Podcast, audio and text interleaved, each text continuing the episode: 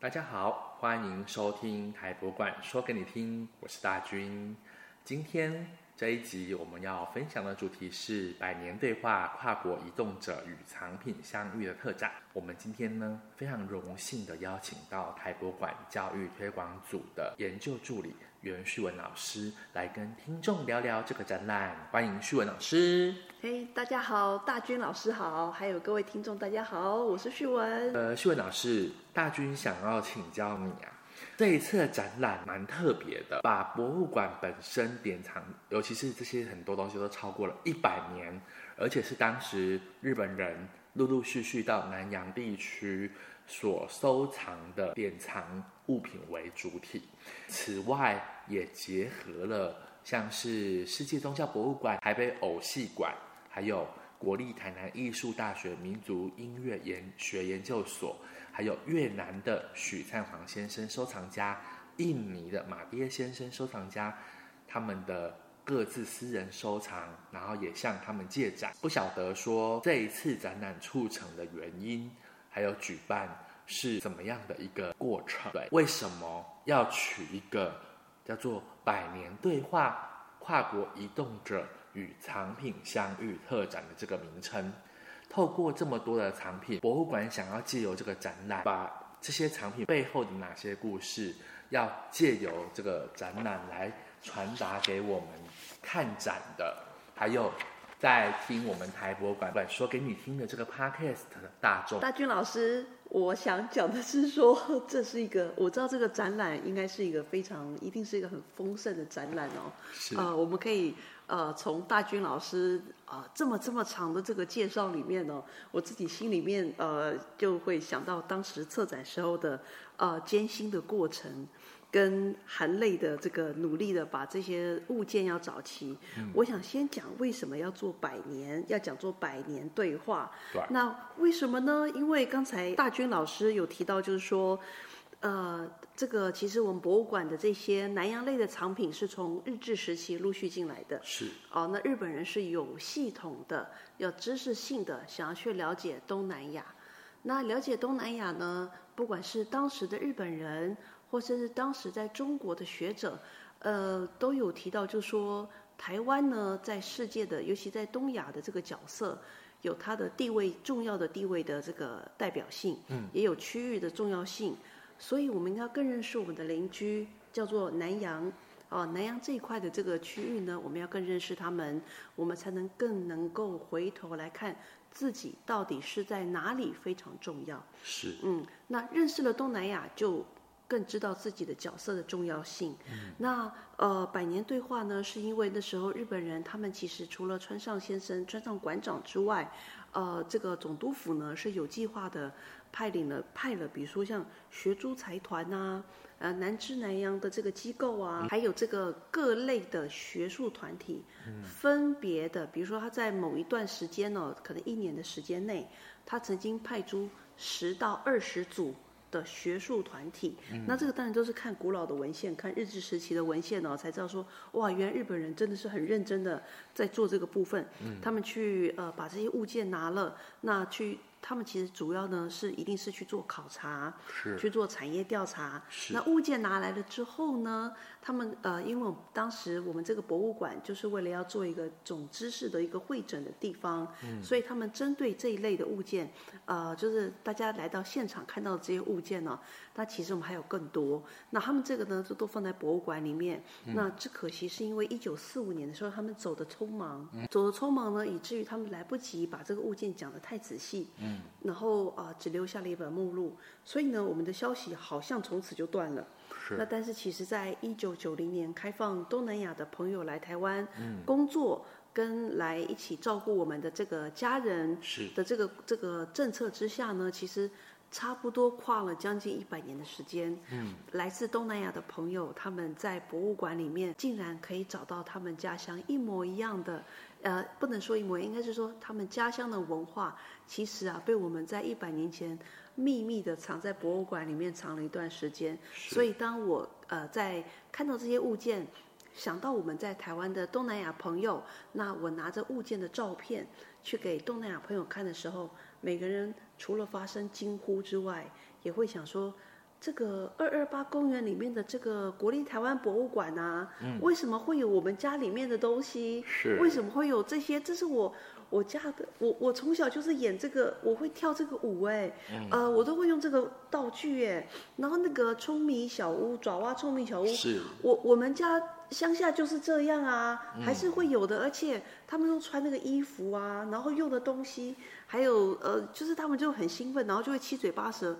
呃，当下的当场，我看我心里面的内心冲击很大，是因为我觉得这有点像是冥冥之中，呃，这个呃有一些这个叫做这些古老的家乡物件呢，他们是嗯知道他们的孩子来到了台湾，所以呢就希望用这个方式，然后就有一种呃鬼使神差的驱使了我们呃去做这样子的研究调查，然后结合在台湾，其实啊，台湾有很多专家学者老师。台湾的老师们哦，其实他们早期都在东南亚各地蹲点，所以是老师们呃也很开心，我们的专家呃，我们的应该是说专家学者们参与是这个案子的专家学者、审查委员们，其实他们看到新住民或者是来自东南亚的在台湾的朋友，他们呃一起来帮我们解释这个物件。告诉是我们这个物件的想法的时候，其实老师们都很开心，我们也很感动，所以我们会叫它这是跨越了一百年的对话的概念是这样子。博物馆收藏的这些东西，原本它是做什么用的，并不是非常的了解。可是透过您刚刚讲到的，来自东南亚各国的，不管是义工或者是他们在看到您当初给他们的这些照片，他们惊呼：“台湾竟然有我们家的东西！”重点是这些东西到如今，在他们当地依旧还在使用，或者是人在进行表演，而且有些可能是具有一些礼俗、仪式等等各方面的这些面向。透过了现代的这些来到台湾工作、读书或者是成家的移工跟移民们，好像有一种蛮有趣的现象：博物馆收藏了一百年的东西，我们不知道所为何物，还有它背后的意义，可是却借由一百年后来到台湾的这一群人，帮博物馆把这些东西它背后的故事给填满。旭文老师，或者是这一次参与这个展览的学术研究人员，或者是评审委员们，惊奇到原来这些东西它背后是有很深很长的一个连接。嗯，是的。不知道说我这样讲有没有切题到刚刚您讲的这部分这样子？有的，有的。呃，大军老师一直都是非常的，就是在呃，大军老师要要呃要跟我约时间之前，我都很紧张，因为大军老师会做很多的功课，所以其实我也很紧张。那我想再补充一点呢、就是说，呃，因为这个物件，刚才我们提到说，日本人来收藏了来以后呢，单单因为走的匆忙，那就变成是说，呃，在展间呢，我们已经开展了一段期间呢，我们是是在呃二零二二年，然后就是民国一百一十一年的时候九月底开展的。那其实我们也有听到有些呃朋友他们会转达再转达，就是一个个转到我这边来，就说呃这个谁制作的、啊，然后这个到底是在哪里拿的啊？嗯，然后这个这个在哪里拿的，跟这个它其实它那个样态其实就是我们在记录上面。好采集地啊，好什么？那那但是它可是它的形制不是采集地这个地方的东西，嗯，那我们会一直遇到这个问题，嗯，那其实呃我们自己呃在管我们在在这个策展的过程中哦，呃我们的资深的资深的研究人员呃李子宁大哥，他那时候有特别的提点我这边要做的事情，就说第一个谁制作的已经不可考了，好在这个记录上面。什么地区拿的，好，我们只知道在什么地区拿，但真正在什么地方做的，我们也不可考。因为呢，在呃古老的东南亚时代呢，那个那个年代哦，其实大家很多因为商业啊、团体那移动啊，还有海洋移动，其实当东西都会移来移去。是所以采集地并不等于就是它的制造地，那是是嗯谁做的我们也不清楚。但是呢，这个展览最好玩的地方就是它告诉你它的故事，它是做什么用的，它是放在什么场场景使用的，然后呢，它应该要跟嗯谁搭配来使用的，那它背后的故事是什么？是以及百年后来到台湾的这个家乡的孩子们嗯，的生命的故事，这些物件它的生命跟这些孩子们的生命的故事有了串联之后，是就会变成一个非常有趣的地方。是，这一个展览啊，其实就像秀文老师讲的，它其实非常丰富哦。这一次百年对话的这一个特展，它总共有分为四大主题，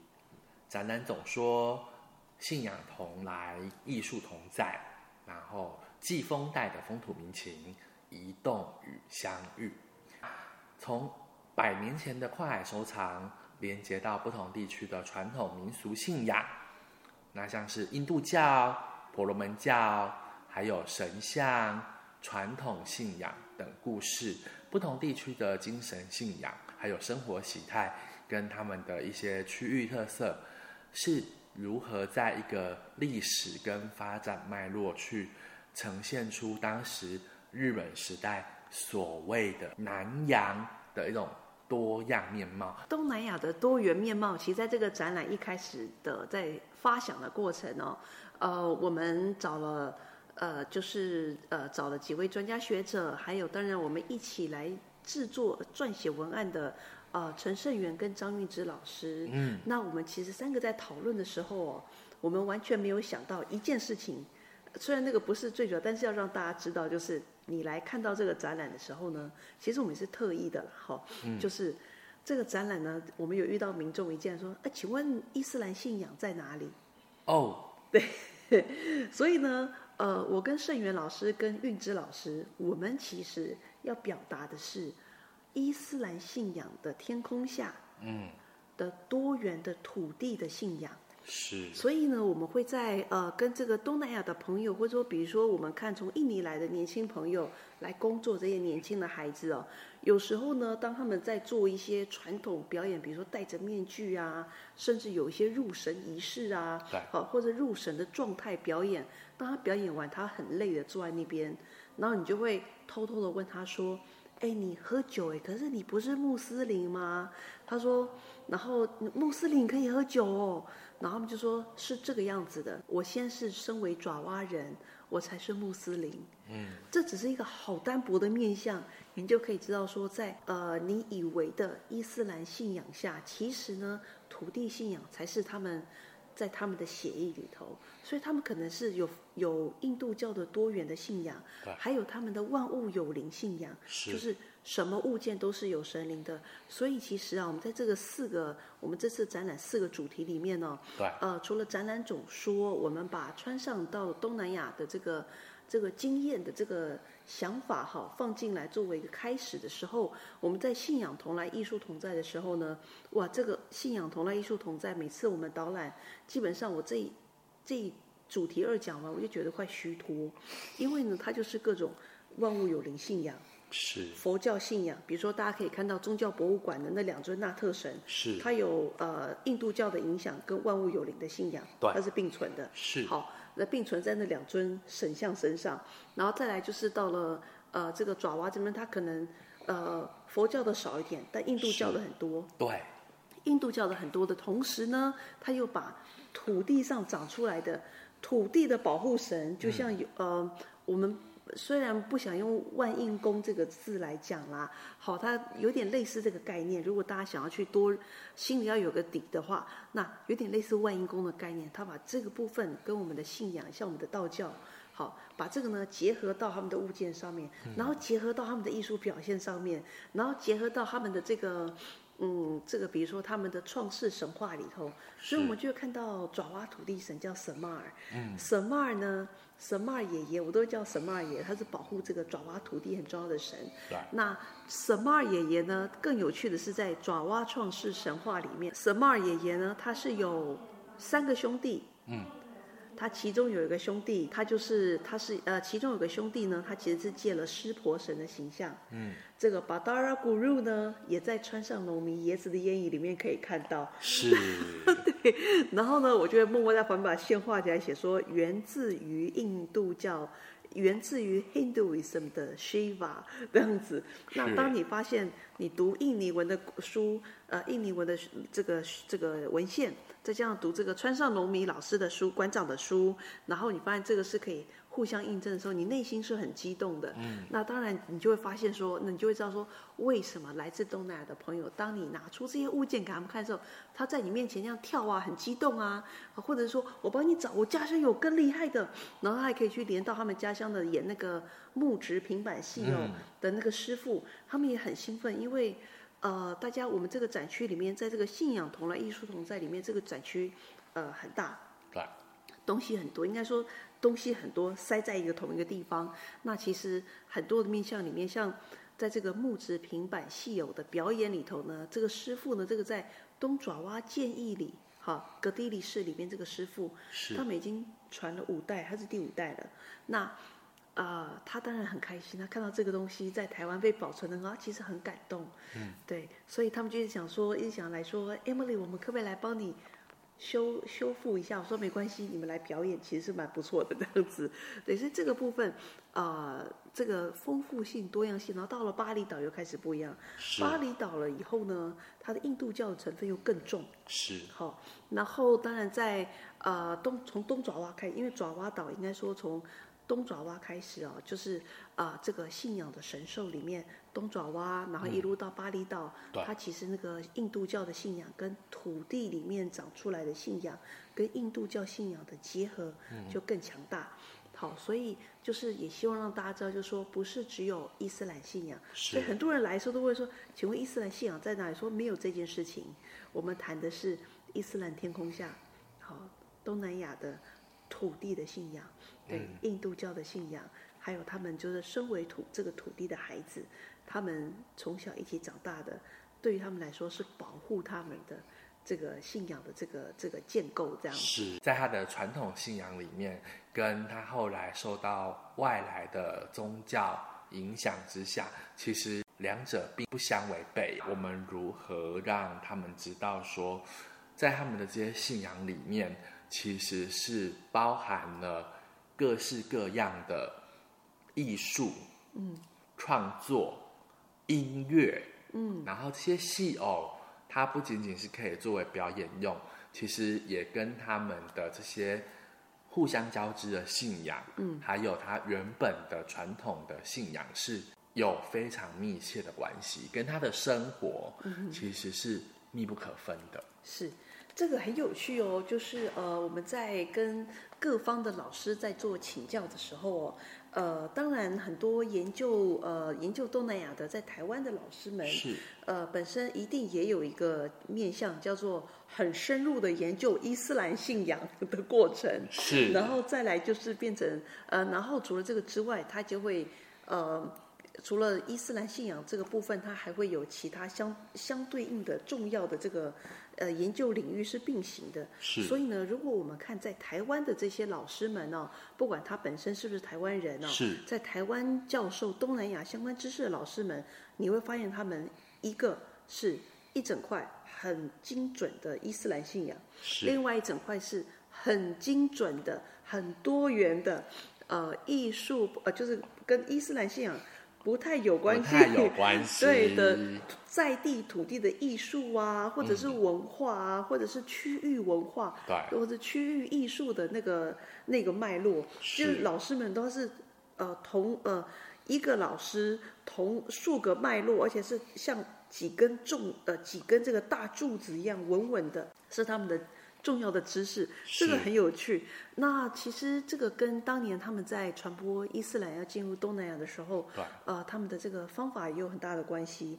因为当年他们有几位圣人呢、嗯他们来到这个这个群岛区域的时候，是他们有思考了一下，就说我该怎么样的方式可以让我群岛区域的人们呢，也可以呃透过这个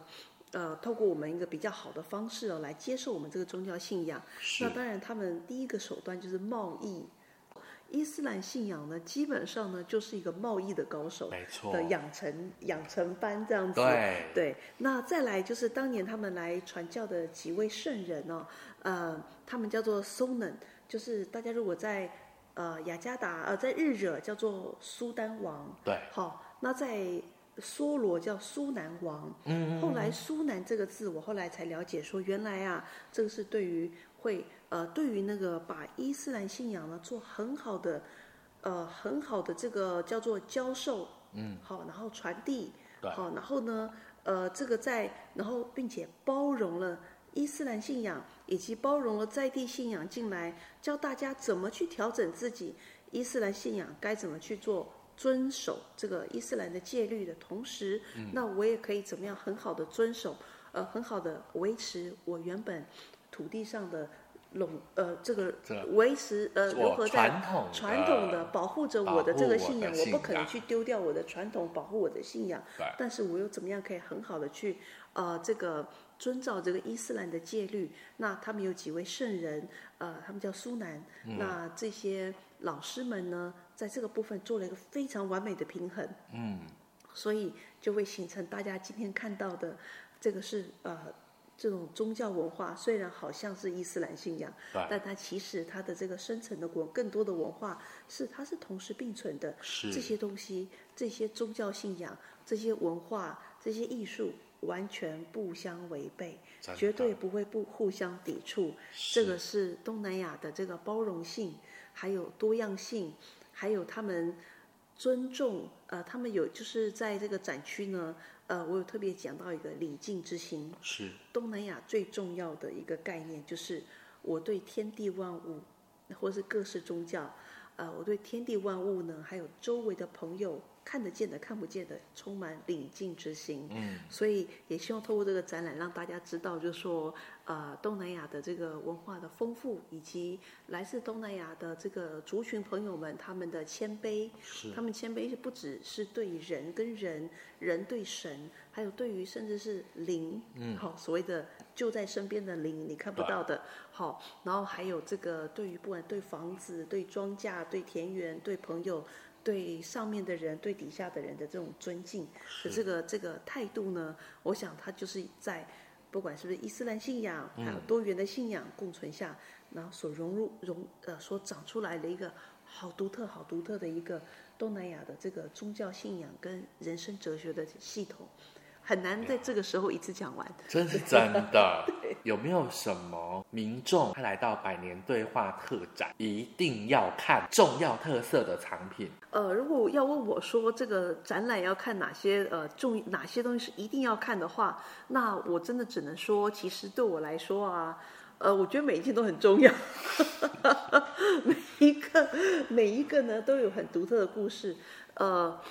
我想可能很多人是无神论者，好是，或者是呃单一神的这个宗教信仰的人，比如说天主教、基督教，是嗯或者是伊斯兰信仰的朋友，你们就是呃，基本上你们会是单一神的信仰哦。对那对我来说，呃，我不能说是无神论者啦，呃，我没有特别的宗教信仰，但是呢，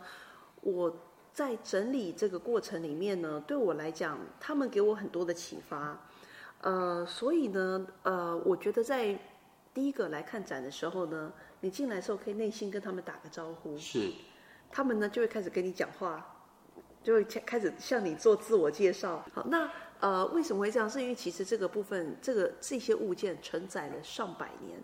七八百年，甚至一千年。的这个精神信仰在里头，嗯，呃，他们有他们这个独特的这个沟通的方式，是那如果有两，如果要一定要看的部分呢，我觉得呃，我大概讲呃，我讲这个大家自己看的讲两个，然后呢，深入一定要看的呢，我讲两个，嗯，好，然后其他呢是希望大家都可以慢慢看，因为是我发现我们这个呃陈胜元老师跟张运之老师他们这个所撰写的这个文字哦，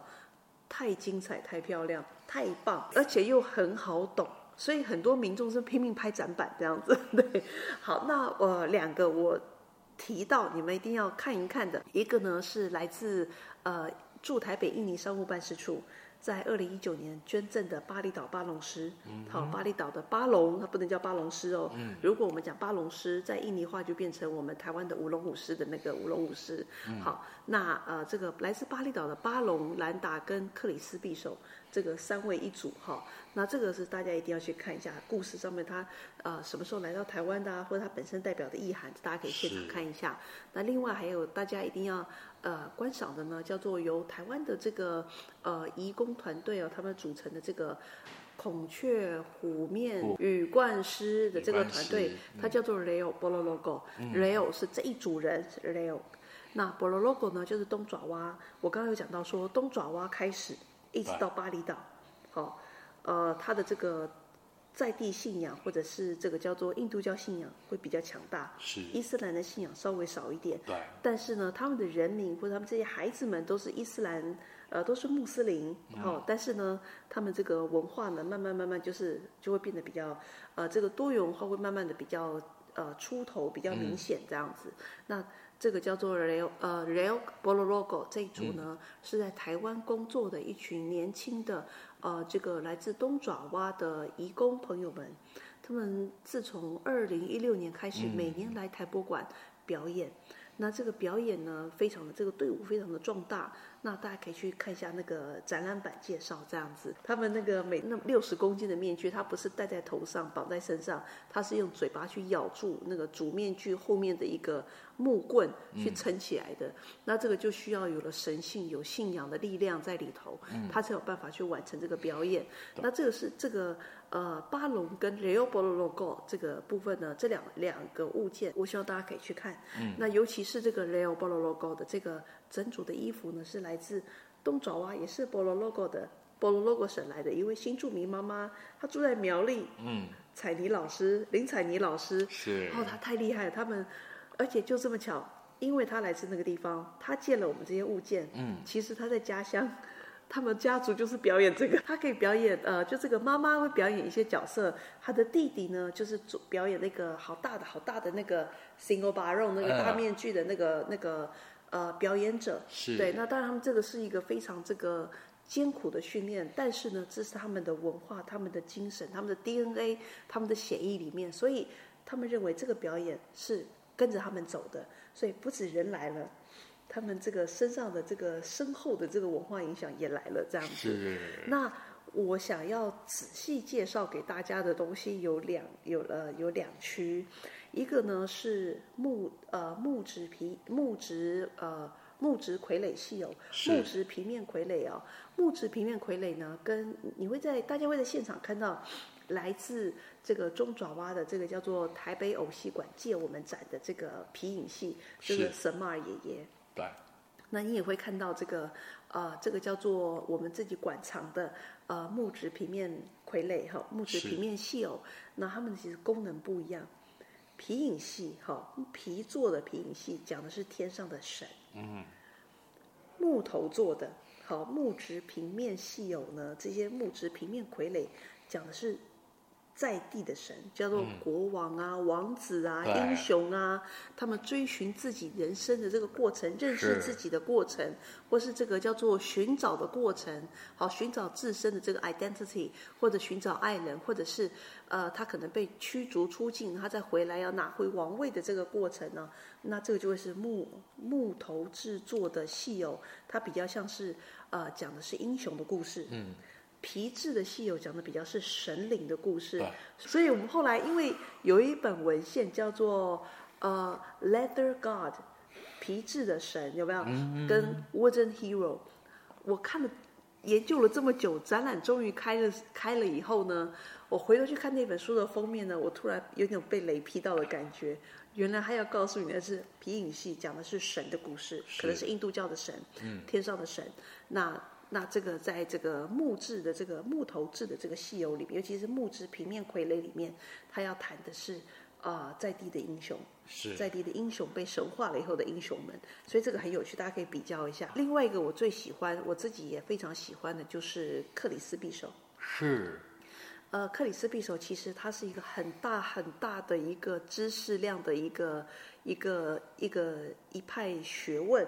但是我这次展出的方式是我把以往的 Nusantara，、就是在呃这个叫做古老的满者伯夷时期，满者博弈的王国把它所征服的地方呢，因为是群岛区为主，然后呢最左边就苏门答腊，然后马来半岛上面一路到泰国南部以前的是北大年。好，我们小时候常常听的北大年，这个以前也是在满者博弈的范围，然后一路到所有的这些岛屿，一提到的这个部分呢，其实就是所谓的这个啊、呃叫做 Nusantara n 桑塔拉，对，那诺桑塔拉一路到这个菲律宾的明达纳尔这个地方，所以苏禄群岛、明达纳尔，好，那以以往这个是贸易非常交流的地方，所以大家一定要用这个打破国界的概念来看当代的，来看东南亚的文物，那个感觉是不一样的。那所以就说这这个 Clays 这个部分呢，我们也是呃跟这个呃，我跟呃在网络上有一个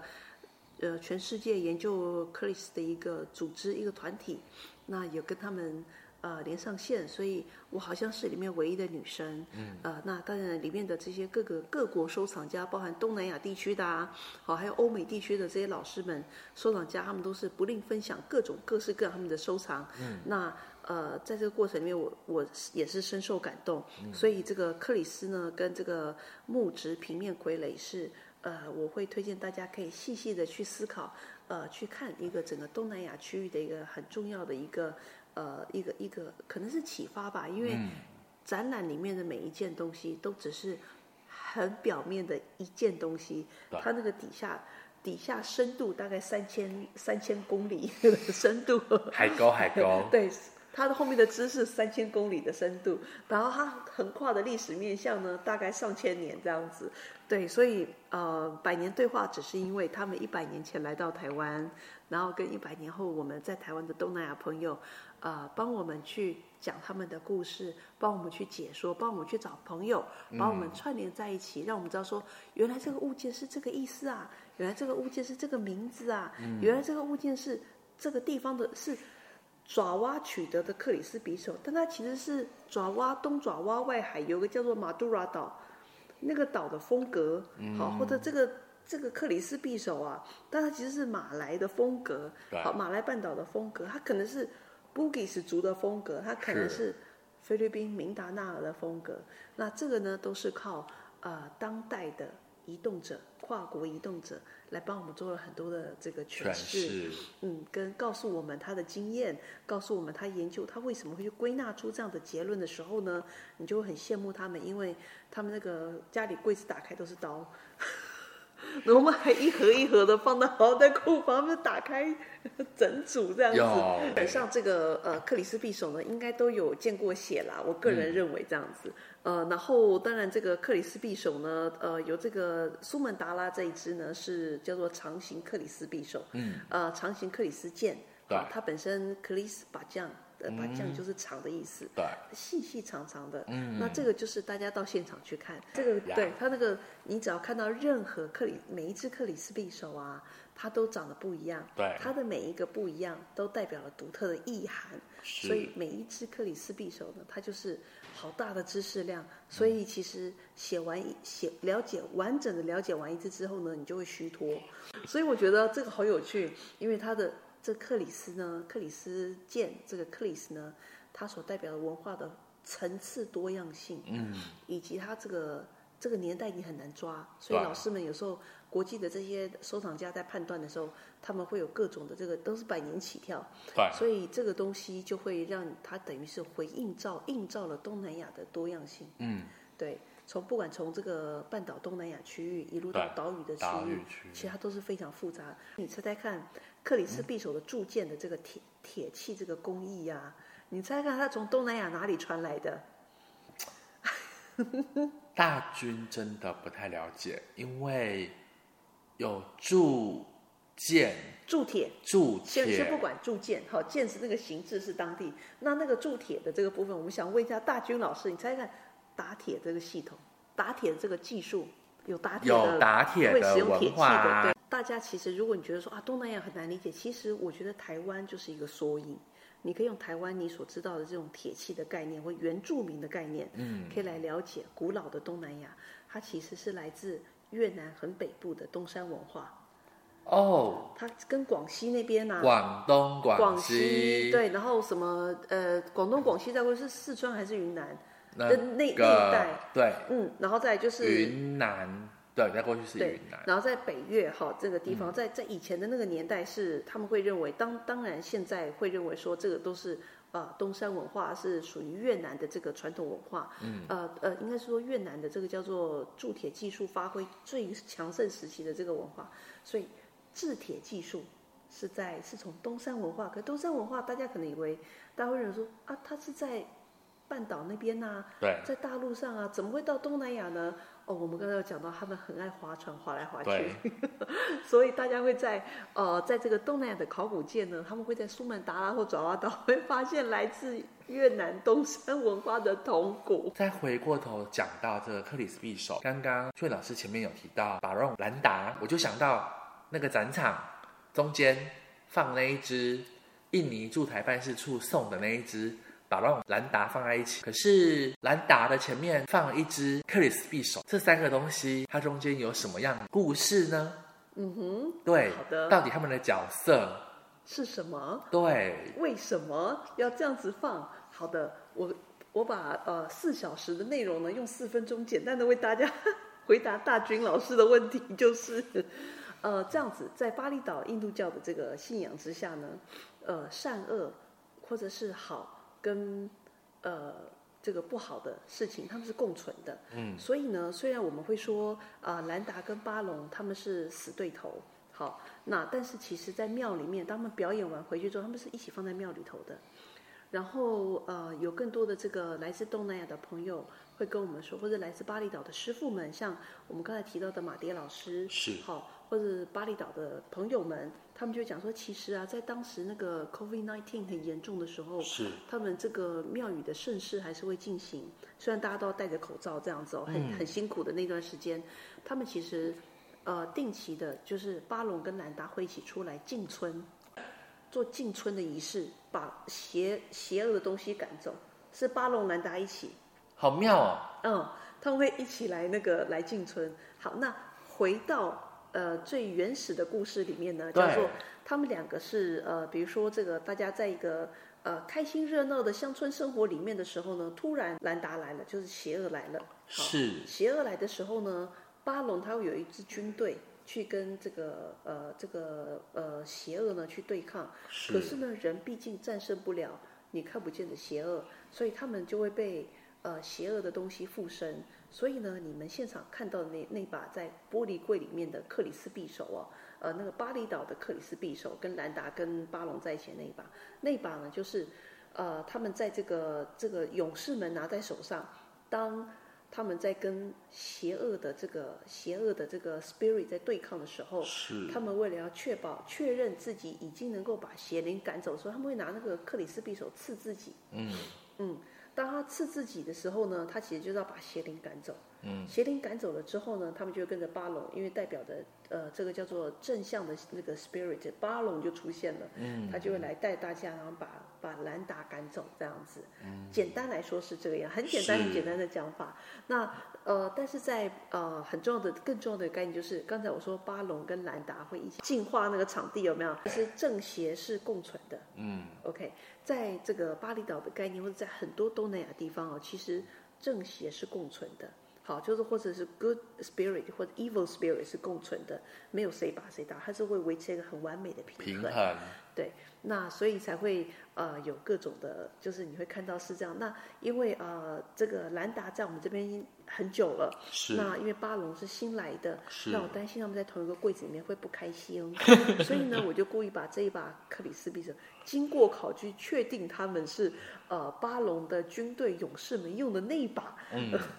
啊，放在那边，那希望他们三个可以开开心心的、好好的为各位民众表演他们的这个故事，这样子。对是，有没有发现兰达最近看起来比较开心？因为兰达说：“哇，我终于可以出来重见看天日，对，我可以看朋友，但是巴龙看起来不就欢迎大家来多看看巴龙，因为巴龙以为他答应我，他来到博物馆来了之后他不能表演，他有点小沮丧。我们甚至做了一个纪录片，也在现场也有播放哦。那个呃，我们在做那个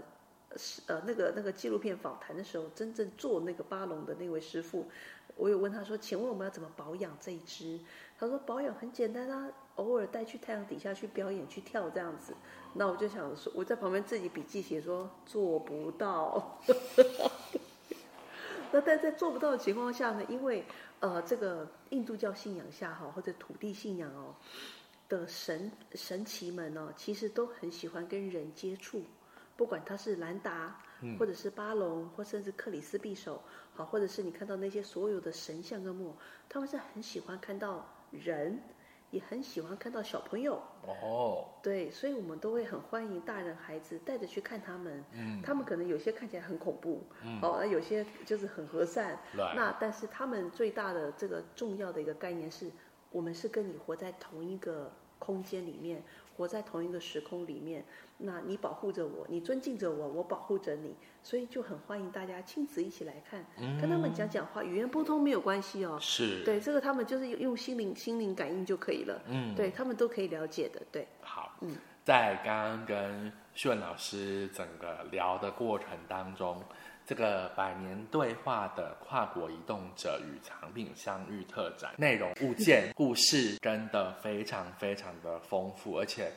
有它一定的厚度。就旭文老师的角度，在整个这个策展过程当中，到展览正式开展，你的整个心路历程，我相信一定是很深刻的哦。很想知道说，做了这一档展览后，就你自己觉得有什么样心路历程或者是感受，是值得可以跟天听，还不管说给你听的海博粉丝们还有听众来分享。嗯嗯嗯，对，是。呃，其实这个过程里面呢，因为呃东南亚的知识，因为我们长期在这个领域工作的人会，呃东南亚当然会是我们最主要的一件事情。那但是其实呃，我们把自己抽离出来，回到台湾的社会，你会发现台湾社会其实对东南亚是很不了解的。嗯，嗯，甚至深度的也无法理解。所以其实呃，开展之后，我看到展间很多的留下来的这个呃宝贵意见呢，很多都是东南亚以及欧美人士。嗯哼，好，那台湾人比较少有深刻的一些回应。好，那甚至呃，还有这个韩国、日本，他们都有很多很、很深刻的一个这个呃回应在现场。嗯，那我在策展的过程里面，其实我发现一个很重要的部分，就是说，你呃，我们现在人在以台湾人的角度来看哦，我现在是台湾人，是我要去接触这么多的文化，嗯，然后要认识这么多的人，呃，我自己心里面常常觉得，就是心里面的幻想，就是每当我在跟谁在呃，比如说跟跨海跟这些老师们在联络的时候啊，或者是在请教的时候啊，或者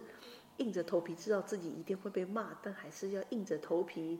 硬硬问这样子， 就是就是勇敢的去问的这个过程，我觉得我都是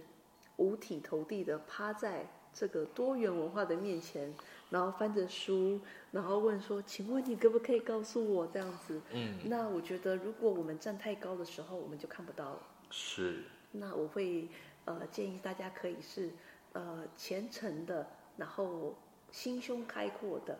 好，然后还有就是呃那个不辞千辛万苦或者不辞嗯过多多样性的这种这种心理压力或者是大脑的压力的这个部分呢。呃，打开你的大脑跟眼睛去接收这些事情，虽然是蛮蛮辛苦。虽然我我测完展之后，我觉得我可能很需要很长一段时间休息，但是我觉得这一切都很值得。这个展览这么的精彩，从去年就展出，嗯，那预计展到什么时候？我们现在预计展到六月十八号，还不敢说给你听，我们下次再会，谢谢各位，拜拜。拜拜。